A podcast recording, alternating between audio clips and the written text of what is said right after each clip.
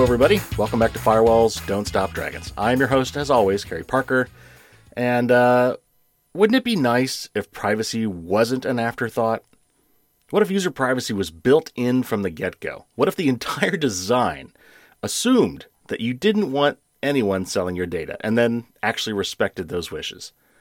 Well, that is the world of privacy by design, uh, which is a concept pioneered in the mid 1990s by Dr. Ann Cavoukian and somebody I've wanted to have on this show for a long time, and today is the day. I've been teasing this for a while, and uh, the moment has finally come, and I could not be happier. So, while this may seem like an unattainable utopian future, Ann's infectious optimism may just convince you otherwise. And adding privacy doesn't mean sacrificing security or functionality if done properly. And we're going to discuss all those concepts, all built into Ann's Privacy by Design, which has been translated in 40 different languages. It's it's one of the primary pillars of the General Data Protection Regulation of the GDPR uh, in the EU, but it's also been very influential in, uh, in other places as well, including the, the CCPA, the California Consumer Privacy Act, which we talked about very recently, and influential in so many other places. So, one more thing before we get into the interview, I've got I found out a very interesting other little uh, fact about uh, Dr. Ann Cavoukian uh, that you'll find very interesting. Something that kind of blew me away, and uh, I'll, but I'll tease that, and we'll we'll talk about it after the interview. So, uh, with that in mind, let's get to our interview with Dr. Ann Cavoukian.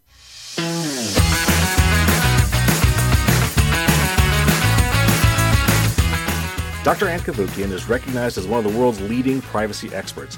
She served an unprecedented three terms as the Information and Privacy Commissioner of Ontario, Canada, and while there, she created a privacy framework that is now used literally around the globe, one that we will be discussing today. And I've been wanting to have you on the show for a long time now, so I'm really glad we got it done. Thank you. Welcome. Thank you. My pleasure. Thank you very much. Okay, so as it turns out, I just got my very first privacy certification. I got my CIPM or Certified Information Privacy Ah. Manager. And uh, of course, part of the required knowledge for that was privacy by design, which is a concept that uh, you pioneered in the mid 1990s.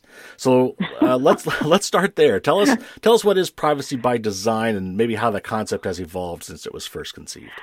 Well, let me tell you how it arose. Uh, my background, I'm a psychologist. I'm not a lawyer. I studied psychology and the law, but I took a very different approach to the whole area of privacy.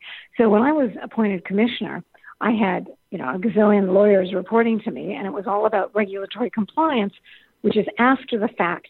Once um, there's a privacy harm, you call the commissioner, we investigate, and we issue an order, we do something, we offer some system of redress, which is very valuable. But I wanted a different approach. I wanted a model of prevention. I wanted to prevent the privacy harms from arising to begin with. So I wanted a proactive approach. I called it privacy by design, which is all about embedding much needed privacy protective measures into the design of your operations, your policies, bake it into the code so that you can avoid the privacy harms and the data breaches. It was a very different approach, and it took a while for the lawyers to warm up to it, if you will. But then it took off. Yeah, and so uh, it, if you don't mind, I'll, you, it has seven foundational principles, and I want to kind of rattle them off, Yes. and then we'll talk about a few of them. Sure. Uh, so number one, proactive, not reactive, which you just talked about. Preventative, not remedial. Yeah. Uh, then privacy as the default setting, and privacy embedded in, into the design. Full functionality, positive sum, not zero sum. End-to-end security, uh, visibility and transparency, and respect for the user privacy. So. Uh, let's talk about the the privacy by default and privacy embedded by design. That seem to kind of go together. So, in practical terms, I mean, we talked. You, you kind of gave an overview, but what does that really mean? And like, maybe give us some examples to kind of bring that home. Privacy as the default setting is probably the most important, one of the most important uh, of the principles, because what it says to customers or citizens, it says, look, you don't have to ask for privacy. We give it to you automatically by default. It's the default setting. Instead of expecting you, which is what the norm is, expecting you to wade through all the hmm. terms of service and all the legalese and the privacy policy in search for the opt out box that says, do not use my information for any purpose other than the intended primary purpose of the data collection. Nobody does that. You know, life is short. But it's not that people don't care about privacy. Concern for privacy is at an all time high. So instead of making people do that, putting the onus on them to find a way to protect their privacy, Privacy as the default is the exact opposite. It flips it on it in its head and it says, we give you privacy automatically. You don't have to ask for it. You don't have to search for it. This is such a game changer. And people love it, as you can imagine. Mm-hmm. It gives them such trust. And right now there's such a trust deficit. And nothing builds trust more than privacy as the default setting. And then embedded in design just makes it a permanent feature, if you will, because it's not just a policy we created today and it's gone tomorrow.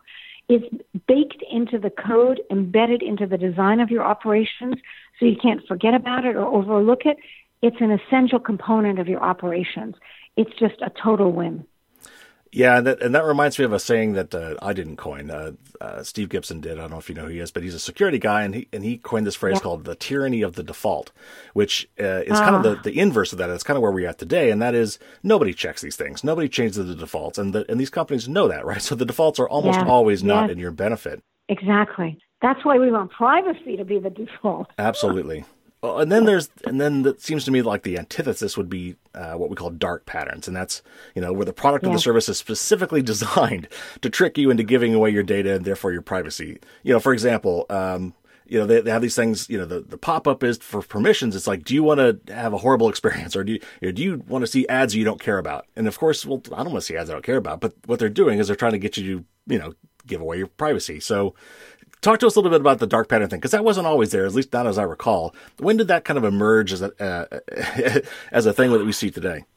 I would say in the last decade, and you know it grows with AI and embedded technologies that are just growing everything by design in terms of surveillance that is um, embedded into centralized systems, centralized data sets where the Googles and Facebooks have like the honeypot of personal information in a central database and they can use it in ways that were never intended. Mm-hmm. And that's one of the huge problems with centralization.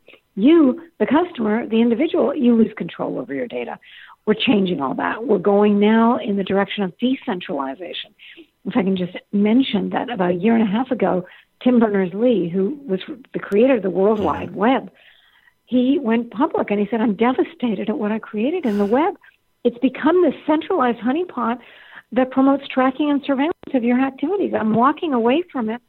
I've created a, a decentralized model. His is called Solid. But the beauty of it was it is led, it paved the way for more and more companies going the decentralized route where control is returned to the data subject, the individual. And this is growing. So I have great hope. Oh, good, because I really don't. So hopefully, hopefully over the course of this interview, you'll you'll cheer me up a little bit because I've gotten rather jaded about it. Carey, I am the eternal optimist. Because if you're not, then you're going to give up, and you cannot give up. well, I don't give up. So at least I'm at least Good. optimistic in that sense. I know it can be fixed. I just anyway. Uh, so. Um, one of the things I see you saying over and over, at least on Twitter, is that privacy is not a zero sum game. You said it's a positive sum game. What what do you mean by that? Yes. And that's one of the foundational principles. What that means is zero sum means either or, win lose. You can have security versus privacy, uh, privacy versus business interests. It's always a versus. One has to lose. And I can tell you, it's never privacy that wins over security. And nor am I suggesting that it should be. But I sure as heck am not going to let it lose out. Positive sum simply means you can have two positive gains at the same time privacy and security, privacy and business interests. We have done this again and again and shown people, we've worked with like every major tech company you can think of um, Microsoft, Intel, HP, Oracle, IBM to show that yes, you can take technology and make it work with privacy hand in hand. It doesn't have to be a win lose. I always want it to be a win win. And that's what attracts the interest of businesses. You know, businesses, I talk to a lot of CEOs and boards of directors, and you know, they think I'm going to uh, just stifle what they're doing. And, and I say it's the exact opposite. Give me 10 minutes. And I say privacy will enhance your reputation. It will enhance your offering because you're going to offer privacy and data utility, privacy and whatever business interest you're doing. Let me show you how. Then they love it. It's not that they're opposed to privacy. They just don't want it to erode their business interest, which of course makes total sense. And so it's this dated mentality of zero sum, either or, that we have to get rid of.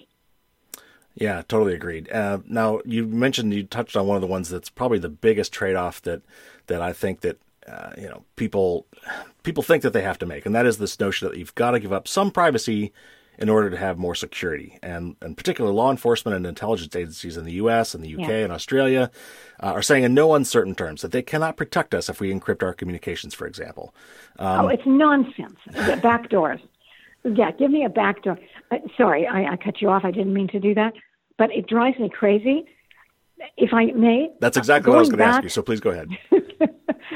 going back almost 20 years, um, the Clipper chip. This yep. was the first attempt at a backdoor, and I think it's like 20 years ago. Yep. And we had a full year of debate all around the world, all around the globe. And at the end, everyone agreed this is a bad idea. What it will do is it will erode all of our security online communications. We will have no security, no privacy, no nothing. And five years ago, 2015, same issue arose. 15 of the world's leading cryptographers, all the brilliant minds you can think of, they put out a report called Keys Under Doormats mm. that if you place a key under the doormat to enable your child to get gain entry into your home, if he or she loses their key, it will also enable the robbers and the thieves to gain entry into your home. That the minute you open another door, a back door, for proper use by law enforcement, the bad guys are going to gain access to it in no time. And they demonstrated how this happens again and again. The most brilliant cryptographers of the world. I remember Susan Landau, this brilliant um, crypto professor back then in California. She spoke to the Judiciary Committee that was reviewing this in the U.S. And she said, You will be weakening all of our online activities. You will not strengthen anything in terms of security. You will weaken it and erode any trust that we have in the online world and the internet. She was just brilliant. So the point everybody keeps making, and now we're having the discussion again, of course, is law enforcement, of course, wants access to everything, mm-hmm. but it's folly, first of all, to think that they're going to gain it in any meaningful way, and it's not going to have repercussions. Let me give you an example. This isn't the back door, but in the UK, in England, the facial recognition is huge, mm-hmm. and they have more CCTV cameras than anybody else. Like I think 4.2 million cameras in mm. in Britain. So they engage in facial recognition matches all the time. There was a report a few months ago. The accuracy rate or lack thereof, 81% false positives. Right, 81% of the time, it falsely identified a law abiding citizen as the bad guy, the person of interest. Can you imagine? Try to clear your name. When I was privacy commissioner, a number of victims of identity theft came to me. And it was a nightmare. They were seeking my assistance in clearing their name. And it was just a nightmare for them. And I always used to say, look, the first thing you have to do, go to the police and file an occurrence report. Something to verify your claim that your identity has been stolen, that you can then go to the credit card companies who are saying you've racked up all these charges, and you're saying, no, no, that wasn't me. And it's very hard to clear your name. So 81%, and that is a conservative estimate just a few weeks ago, there was another estimate, 96%. So I'm using the more conservative mm-hmm. estimate.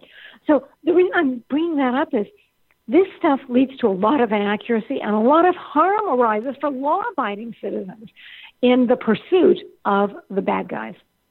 Yeah, absolutely. I think I saw a similar thing. Uh, somebody did a study where they were they were taking some I don't know, some most wanted posters or whatever and trying to match those against some of the uh, California state legislators and got some hits. But it wasn't them.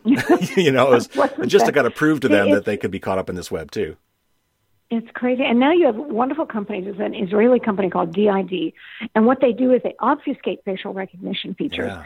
so that if a facial, if a camera picks it up, you would still be able to tell that it looks like Ann Cavoukian, but facial recognition wouldn't be able to identify my my facial features to be able to do a match.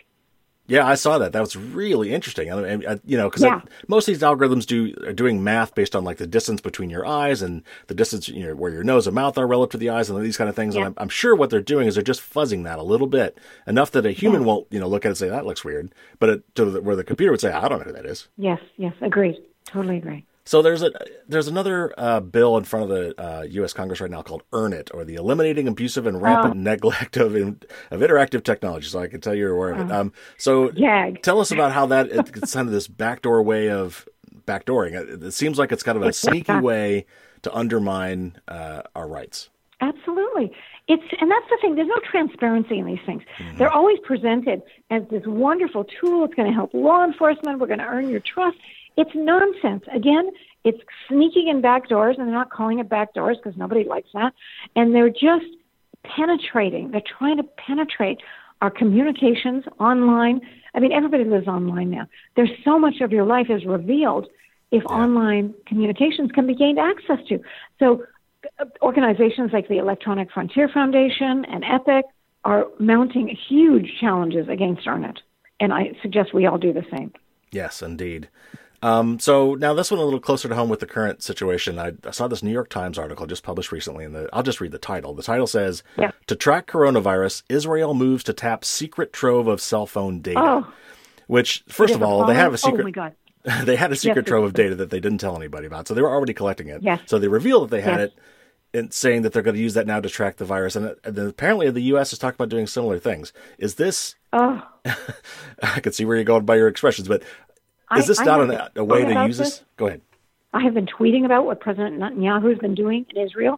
As you aptly pointed out, first of all, they, who knew they had the secret database of all the mobile communications and cell phone data? Who knew that? Mm-hmm. And now they're going to use it, of course, for the greater good to contain the COVID 19 virus. Who can object to that? I can object to that. Here's why. And it's not that in, in times of of crisis like this with with this huge pandemic. Of course, th- there will be times when the law enforcement will need to access people's information when otherwise they wouldn't be able to. But there's something called due process. If you have reason, you're law enforcement or whoever, and you say, "Look, I think I've identified a group here. I believe they're problematic. We have to look in." Fine, go to a court, get a warrant. Yeah. Once you have judicial authorization, that opens the door and enables you to properly gain access to information that otherwise you would not be able to gain access to. And everyone understands that. There's a pandemic, everyone is scared. We need to secure the public, and there need to be additional measures that are taken, which normally would never be taken. The judges will give you that kind of warrant. But the thing that, that we also have to be mindful of is that when you issue these warrants and these agreements, there have to be deadlines. It can't be just be, mm-hmm. we're going to access this data forever. There's got to be some timelines associated with it. And then at the end of the, the time period, you, you may have to issue another one. If not, forget about it. If yes, and the problem persists, then you get another warrant, and that will extend the time period. But it can't be infinite that the law enforcement can collect whatever they want for where, for whatever period of time without a warrant, without any judicial authorization or due process that's unconscionable. Yeah, and it's in the in terms of like U.S. constitutional law, it'd be it's kind of like the equivalent of free speech versus the, the ability to you know shout fire. I mean, there are limitations on yes. free speech, and there's limitations yes. on these other things too. You have to get as long as you get a warrant, then you know some of these things can yes. be breached. But until you do, they exactly. can't. Exactly. That's right. Right. Okay. So how do you how do you think we got where we are right now in terms of you know the ravenous data collection to feed this attention based economy? Where where did we go wrong? You know, there's such a when the online world first started. I mean, everyone was intrigued. Um, the ease with which they can gain access to information and records and communicate so clearly with each other through social media, etc. I mean, it was just all very exciting and new, and and and it's at those times when the evaluation that is needed in terms of protection of rights and liberties and freedoms wanes because people are just really excited by this. It's mm-hmm. like, you know, just running out the door like the Wild West. We're obviously well past that time. And the machinery for surveillance, unfortunately, has grown so dramatically during that period that trying to reverse that now is exceedingly difficult. It's not impossible. I, I always lead with you don't give up. But it's taken some, for example, the Facebook Facebook because of Cambridge Analytica, that was a wonderful um, slap in their face, if you will. because as you know, in the U.S., the FTC fined them $5 billion, huge, mm-hmm. and they've imposed this requirement that there be an assessor who will continue to evaluate their activity, their behavior for 20 years. I mean, that's huge. Facebook has never had to do that. And Google is now addressing some of these issues. They're, you know, getting rid of the cookies structure and things are slowly changing because they, they see that the public has never been as concerned about privacy as they have been in the last two years. All of the public opinion polls, Pew Research, etc., have come in at the 90 percentile consistently. 90% of those surveyed very concerned about their privacy. 92% concerned about loss of control over their information. So it's shifting. The pattern is shifting in terms of wild attraction to technology to looking, beginning to look under the hood at what else is it doing that I don't know about. And that's a very positive development. Also, with the introduction of the uh, GDPR, the General Data Protection Regulation mm-hmm. in the European Union two years ago, that was huge. That raised the bar on privacy yeah. dramatically. It built in control over one's data like never before, and it added my privacy by design framework into the GDPR, which was huge. And privacy as the default is also specifically in the law. So these factors have made privacy grow globally dramatically because most countries want to engage in business and trade with the EU. And if they have what's called essentially equivalent legislation, then they can do so freely. So countries all around the world, Brazil, Canada, everybody, they're trying to raise the bar. And privacy by design has now been translated into 40 languages. It's totally global.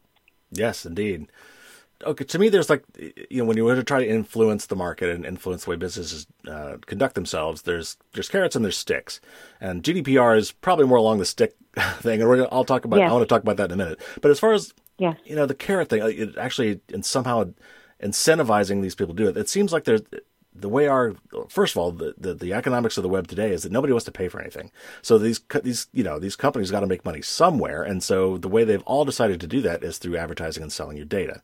And then at a you know if I want to get really philosophical, you know, capitalism in general, especially at least in the U.S., when when these public companies are their fiduciary responsibility is to make as much money as possible for their shareholders. And and the sure. way a lot of these companies have you know decided that they can do that is well we've got we're sitting on all this data. Why don't we monetize this data? So how do we how do we fundamentally change the economics of the situation? Is there is there a carrot way that we might be able to uh, to to guard some of our privacy?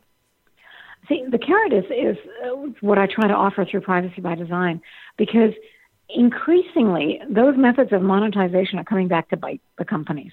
People have had it with all the pop up ads and advertising that are sent to them. They're walking away from it. So when I approach companies, I talk to their boards, I say, look, if you get certified for privacy by design, it'll say two things about you. It'll say, one, you care deeply about your customers and you're going to great lengths to protect their privacy, the highest privacy possible. In fact, we offer privacy by design certification now, which companies are clamoring for. Why? Because people care so much about their privacy. And if you show them you are going to great lengths to protect their privacy, it will not only retain the customers you have and preserve their loyalty, it will attract new customers and new opportunity. So companies that get certified for privacy by design, I say, look, don't stay quiet about it. Shout it from the, your rooftops. Shout it from your website. Tell your customers the lengths you're going to to protect their privacy and the respect you show to them for that brings in new opportunity all the time. Companies have told me this afterwards that after they've become certified and they've spread the word about it, all of a sudden they're getting new customers. The customers they have, existing ones, are bringing their friends and family in and spreading the word about this is all about preserving your reputation, your brand. And it will also help you avoid privacy infractions and data breaches. It's a multiple win. And when they see that, they clamor for it. We're seeing this increasingly. More and more companies are seeking to be certified with privacy by design. And it's for these reasons because it, it, it gives them a competitive advantage over the other guys who don't do it. That's the messaging. Well, I, I, I hope you're right on that. I hope and I and I, and I, always tell um, the audience, you know, when they see these kind of products and services that, that tout privacy, that they, they they give them money. I mean, show the market that you know that, yeah. that there's a that there is a market for these things. But it seems to me like you know Google, Facebook, Twitter. Uh, these guys seem like they're maybe too far gone. Like like they're already so addicted to that, and that's where we probably get to the stick end of this. Is where we start having to look at things like regulation. Let me tell you a funny a funny story, if I may. First, sure. Um, the CES conference in uh, Vegas in January, there was a panel, and on the panel was the chief privacy officer of Facebook, mm-hmm. and they're talking about privacy and stuff. And she says, "Oh, we offer privacy by design," and everyone like gags. And she says, mm-hmm. "We do. Go look for it." It's a, and here's the thing: they do offer privacy by design at Facebook, but you got to find it and mm. search for it. It's not obvious. Once you find it, you can lock down your Facebook information to three people or family and friends or whoever you decide.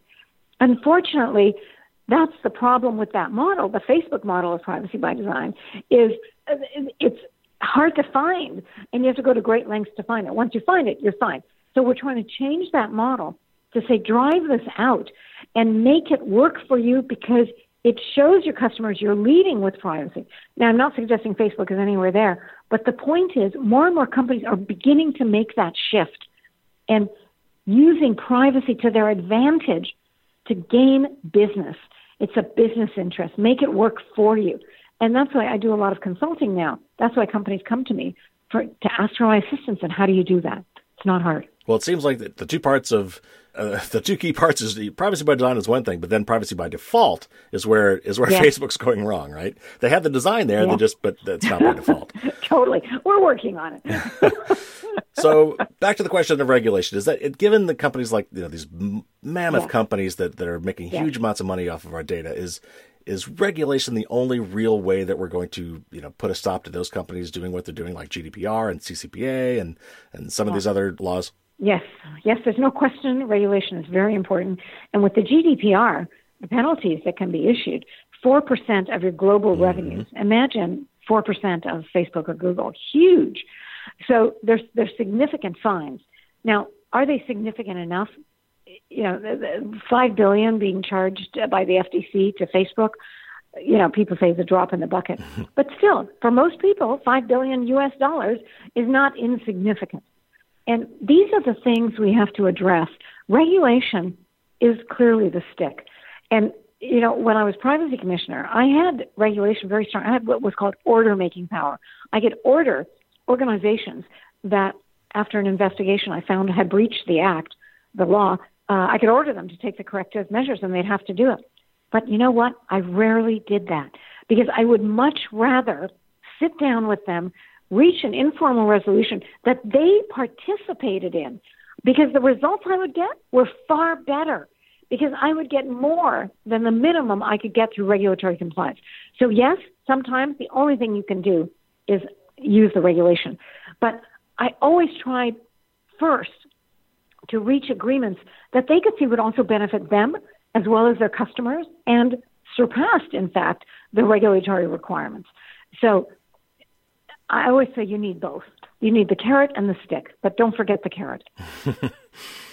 so let let let's say we could do all that. Let's say that we could come up with a nice balance of carrots and sticks, but just given the vast scope and complexity of modern digital life and the near weekly data breaches, is it even possible to protect all this data? I mean, you know, it, it, everything's got bugs somewhere. I mean, I'm a software engineer. I just it's it's impossible yeah. to write perfect software. So even if with the best intentions, aren't we? Are we still basically screwed? We're not screwed. Look at life. I mean, oh, people have great lives. Are there problems that arise from time to time? Are there illnesses? Are there? Of course. But that doesn't mean you stop living because there are problems out there. And these days, there are so many great solutions coming up with decentralized models. You can have your data residing in a secure enclave in the cloud, and no one else can touch it unless you decide to disclose it to whoever. There are encryption methods that are unbelievable. There's something called homomorphic encryption, mm-hmm. which is the data can be encrypted and remain encrypted in a database. And whatever data analytics you need to do to the data, you can do it on encrypted data. You don't have to decrypt it and subject it to potential harm. There's so much happening in this area, all kinds of encryption, both public key and other. So I don't want you to give up on this, where in fact, I think starting a new decade of privacy, decentralization, and remarkable new technologies that are being developed. I'm working with a company developing something called MyPi, which is called uh, My Personal Intelligence, where you are in total control of your data. It resides in a secure enclave uh, in a data set where you have total control. You have the encryption keys. No one can gain access to it unless you choose to. Um, you can share it with your circle of trust if you choose to. Again, all positive consent. It's an amazing model. This is just the beginning. Do not give up hope. your uh, enthusiasm is infectious. I, it's making me see the light. Good. So, one of the other things that it was covered in the CIPM exam, and some of the other things that are probably part of your uh, your basic philosophy in addition to this is data minimization and, and, and retention limits. Yeah. Talk to us a little bit about yeah. what those mean and how that helps us uh, helps us in this regard. The beauty of data minimization it means you're de-identifying the data, um, de- depersonalizing it. So you're scrubbing the personal identifiers, name, eh, number, things of that nature, anything that can be linked in an identifiable way to you. You're getting rid of them. So in effect, you're anonymizing the data. So when you have this data minimization, you're golden because you still have very valuable data which can be used for a variety of different purposes and data utility, but you don't have the harm associated with it in terms of privacy. The data harm associated with personal identification uh, identification has been eliminated. It's a total win-win, and that's why companies are very attracted to it. Um, data minimization will take you such a long way, and it will prevent you from a lot of the data breaches that you see happening on a daily basis. Well, then the, reten- the retention model too is, and, and GDPR calls oh, out the thing is, is to only keep data for as long as you need it for its original purpose, and then get rid of it. I mean, data should be almost seen as a liability yes. in this case because it's something. It's this honeypot. It's it's this attract thing that's attracting yes. you know other people to get it. But if you don't have it, there's no there's no attraction. You're absolutely right. The problem is most companies still don't want to get rid of the data even after they've used it. So my advice to them is always you know, get rid of the data. No, we don't want to get rid of it. Fine. If you have data at rest that you're not using anymore, encrypt the data as strongly as possible. At the very least, if you have encrypted data sets, um, it's not that hackers couldn't break the code possibly, but they won't bother.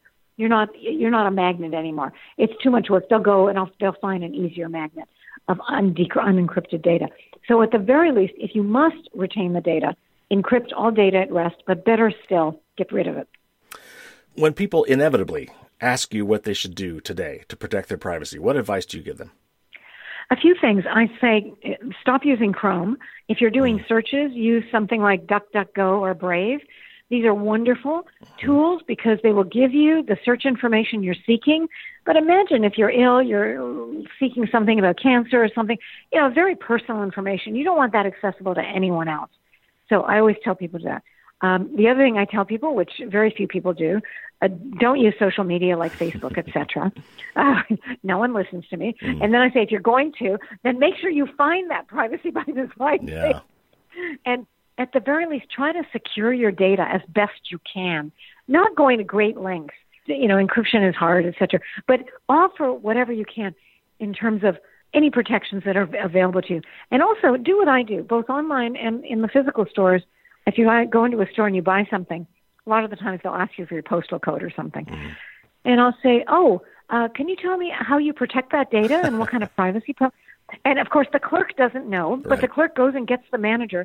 The minute the manager arrives and he or she sees I'm interested in privacy, they know all about it. Oh, we can put your information in this strong place. We'll secure the data. We'll encrypt it. We'll put firewalls around it. They know what to do. You just have to express the interest in having it done. Well, you know, and some people, uh, some the knee jerk response is, "Well, just drop off the grid. Don't participate in modern society." But that that is really not an answer. You, no, no, of course not. You have to participate, and you can do both. You can have privacy and full access to all the tech you want in a secure manner.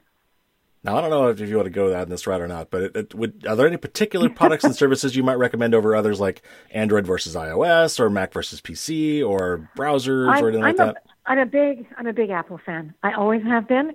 As you know, Steve Jobs from day one, and Tim Cook does it now. Um, the data are encrypted. Oh, and you've got your mobile device, your Apple phone. You know, James Comey took Tim Cook to court, took mm-hmm. Apple to court years ago because they wouldn't. Um, they had uh, some bad guy's phone, mm-hmm. and it was encrypted, end-to-end encryption. And they went to Apple and said, "Decrypt it for us." And they said, "We can't do that. We don't have code that does that." And he said, "Well, surely you can write the code." He said, "We don't do that. we encrypt end-to-end." And they meant it, and they won. So I always, you know, a small story about Steve Jobs, who's just so amazing. He used to buy a new white Mercedes every six months, less a day. he would take the old one in and uh, get another one, exactly same make and model. Why would he do that? You're saying because in California at that time, you had six months after buying a new car to get a license plate. he didn't want a license plate number. He didn't want to be tracked. I love that story. Yep. Unfortunately, after he died, they they changed the law. oh my goodness. Apple is great. Yes. Well, okay. I, am a big fanboy too, but you know, it's nice to hear somebody in your position say the same yeah. thing. Um, so, you know, uh, how how can we, you know, as consumers, of average consumers evaluate the relative security and privacy of the products and services we use. I mean, there's just, I mean, by looking at the box, there's just there's just no way to tell. And until that, until there's some way to tell, uh, you know, I don't know how the invisible hand of the yeah. market could favor one yeah. over the other. What do we? How do we You're deal right. with that? Do do a little bit of research first. It's so easy to go online and do a search for whatever product or service you're looking for, and do the search and just say, you know, put in privacy what kind of, what level of privacy. You'll find out very quickly. It's not hard to do. And usually with a lot of the products and services, you'll see very quickly which ones are applauded for privacy and which ones are not. So I always urge people, it'll just take you 10, 15 minutes. Just do a, a little bit of a search first. And buy trusted brands like Apple. Um, as I said, search, search engines, DuckDuckGo, Brave. There are, there are more and more products and services coming out that are leading on privacy. Just keep your eyes open. So you know, when I think back of in back in the day, always you know you would always look for the UL, you know, Underwriters Laboratory symbol on something to know that it was you know, some third party had, had, tested this and said it's it's safe. Do we? Is there anything developing today for a third party, you know, certification of privacy or security on our consumer devices and products?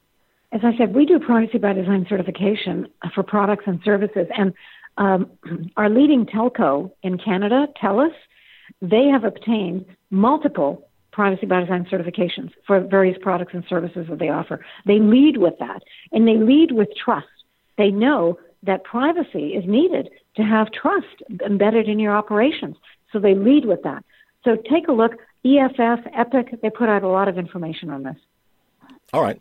So you know, maybe can I hope that someday when I pick up the you know pick up a box, you know, a router or something, there might be some sort of a symbol or something on that box that will let me know without necessarily having to go do independent research that okay, someone else has looked into this and they think this is okay. Is that ever going to happen? I'm hoping that'll happen in the next two years. So ISO is developing a privacy by design standard.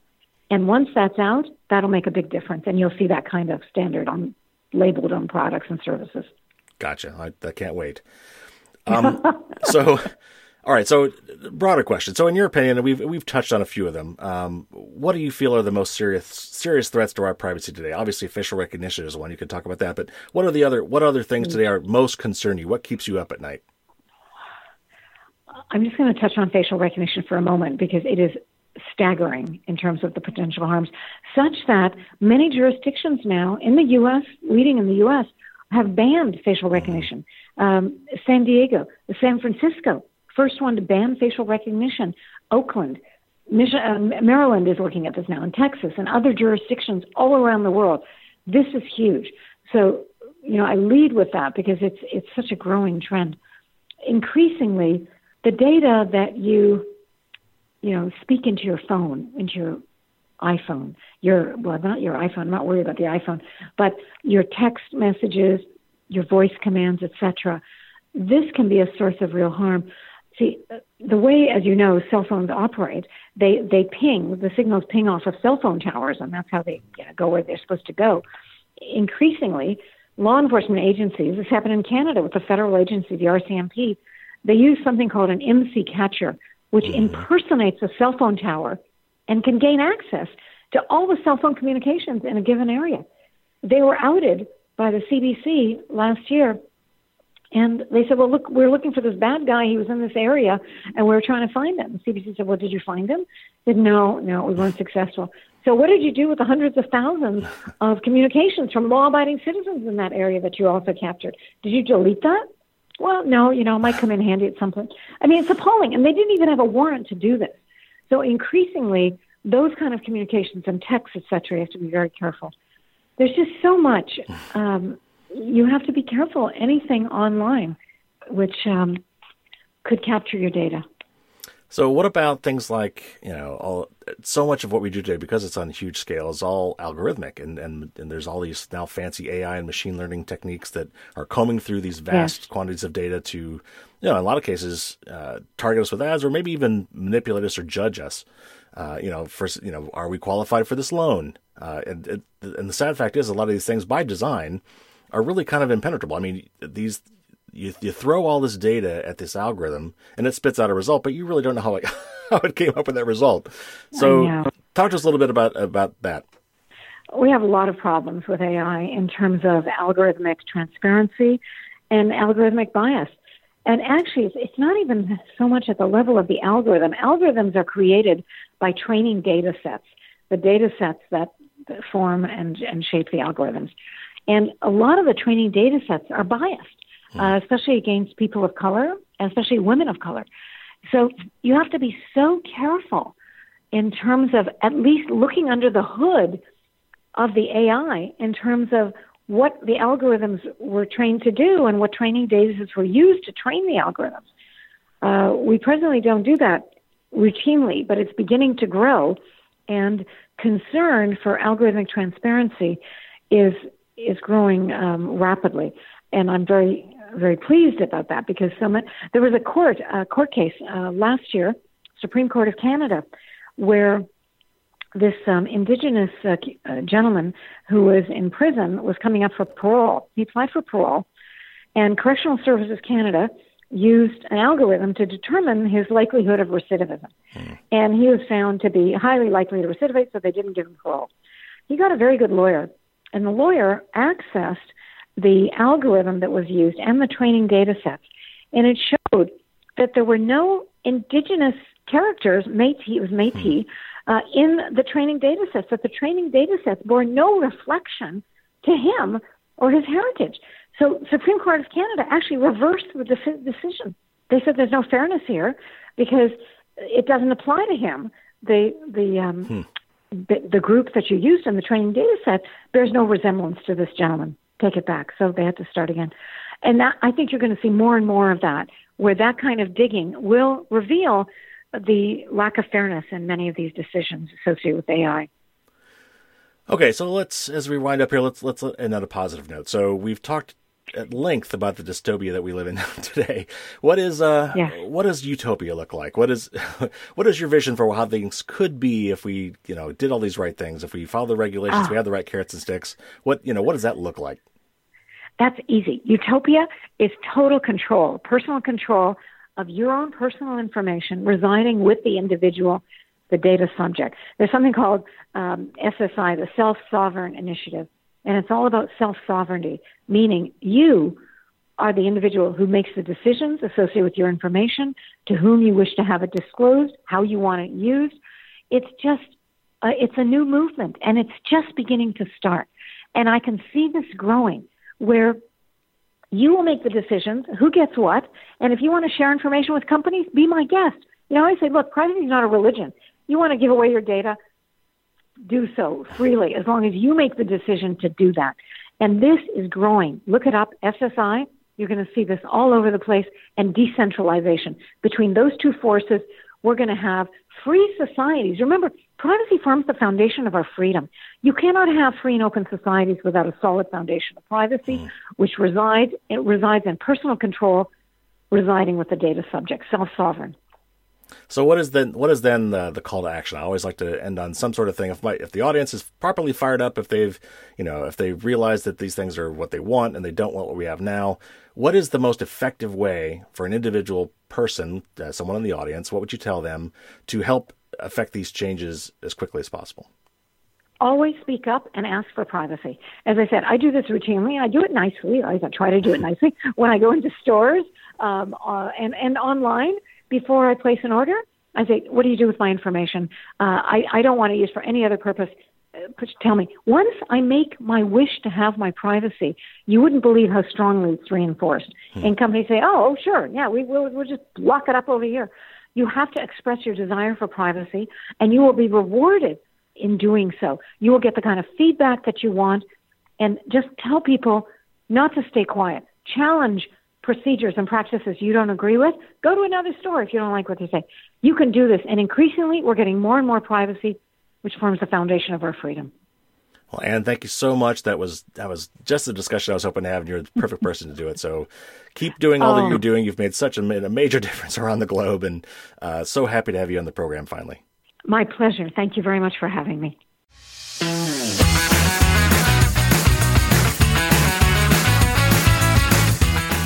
So happy to have finally gotten Dr. Ann on the show. Been wanting to do that for a long time. She's been so, so influential. and obviously so optimistic about the future, which says a lot, seeing as how that privacy in, uh, by design has been around for a really long time now, and, and obviously we've gone uh, quite astray from those principles. But hopefully we're coming back to that. I think as people finally wake up and realize what's going on, and unfortunately that's happened because there's been a lot of uh, news stories that have exposed things that have been going on because otherwise it's just not transparent. I think we're finally starting to get glimmers of what's going on, and then we'll realize that privacy by design is is really the only way forward. So I promised you uh, I had a little teaser there. Uh, so it turns out I was as I was researching this, and I did not know this actually about her until I read it uh, on Wikipedia of all places. Her brother is Raffi, the beloved children's artist. My kids loved his songs growing up, and when I told them uh, that she was related to Raffi, they just couldn't believe it. And if for some reason you've been living under a rock and have not heard his stuff, and you've got kids, you've got to check out Raffi. He's got some really great silly songs that the kids just love. Uh, a couple more things. We did mention the EARN IT Act, which is some long, goofy name. I've talked about it in previous ones, but it really is a sneaky attempt to basically undermine uh, end-to-end encryption. And so, if you would like to register your, your, disdain for such things, go to the podcast website. I've got a link there to the EFF's page about this, but there are many other privacy groups that are uh, fighting back against this as well, like Epic and Fight for the Future. So take your pick, go check these out, learn a little bit more, and they've all got little ways for you to sign up and contact your representatives, all of them. If you uh, through EFF you enter your address and whatever, and they will they will have you automatically send uh, a single letter to all your representatives. And if you're looking for some more reading material, some things to do when you got a little extra time on your hands now that we're all self quarantined, you might check out the book Firewalls Don't Stop Dragons. You can get it on Amazon. Uh, you can get it on Apress. I think Apress actually has another sale going on right now, not just on the ebook, but on the paper book too. So you might want to check that out. And I'm just starting to get work on the uh, the fourth edition too. So if you'd like to give me some feedback, you can send me an email at feedback at firewallsdon'tstopdragons.com. And if you go to Patreon and sign up there at the right level, I will I will be sending out periodic updates on how the book's coming and what I'm doing, and give you maybe a chance to give even more direct feedback. And as always, I would really appreciate if you uh, would just take the time to go leave a nice review uh, for the podcast or the book on iTunes or Amazon, respectively. Those are where most people get this stuff. It really does help. So uh, if you're enjoying the content, take a few minutes if you don't mind and go do that. And of course, spread the word to others. All right, hope everybody is staying home and I hope everybody's staying healthy. Keep doing it. We will get through this. And as always, don't get caught with your drawbridge down.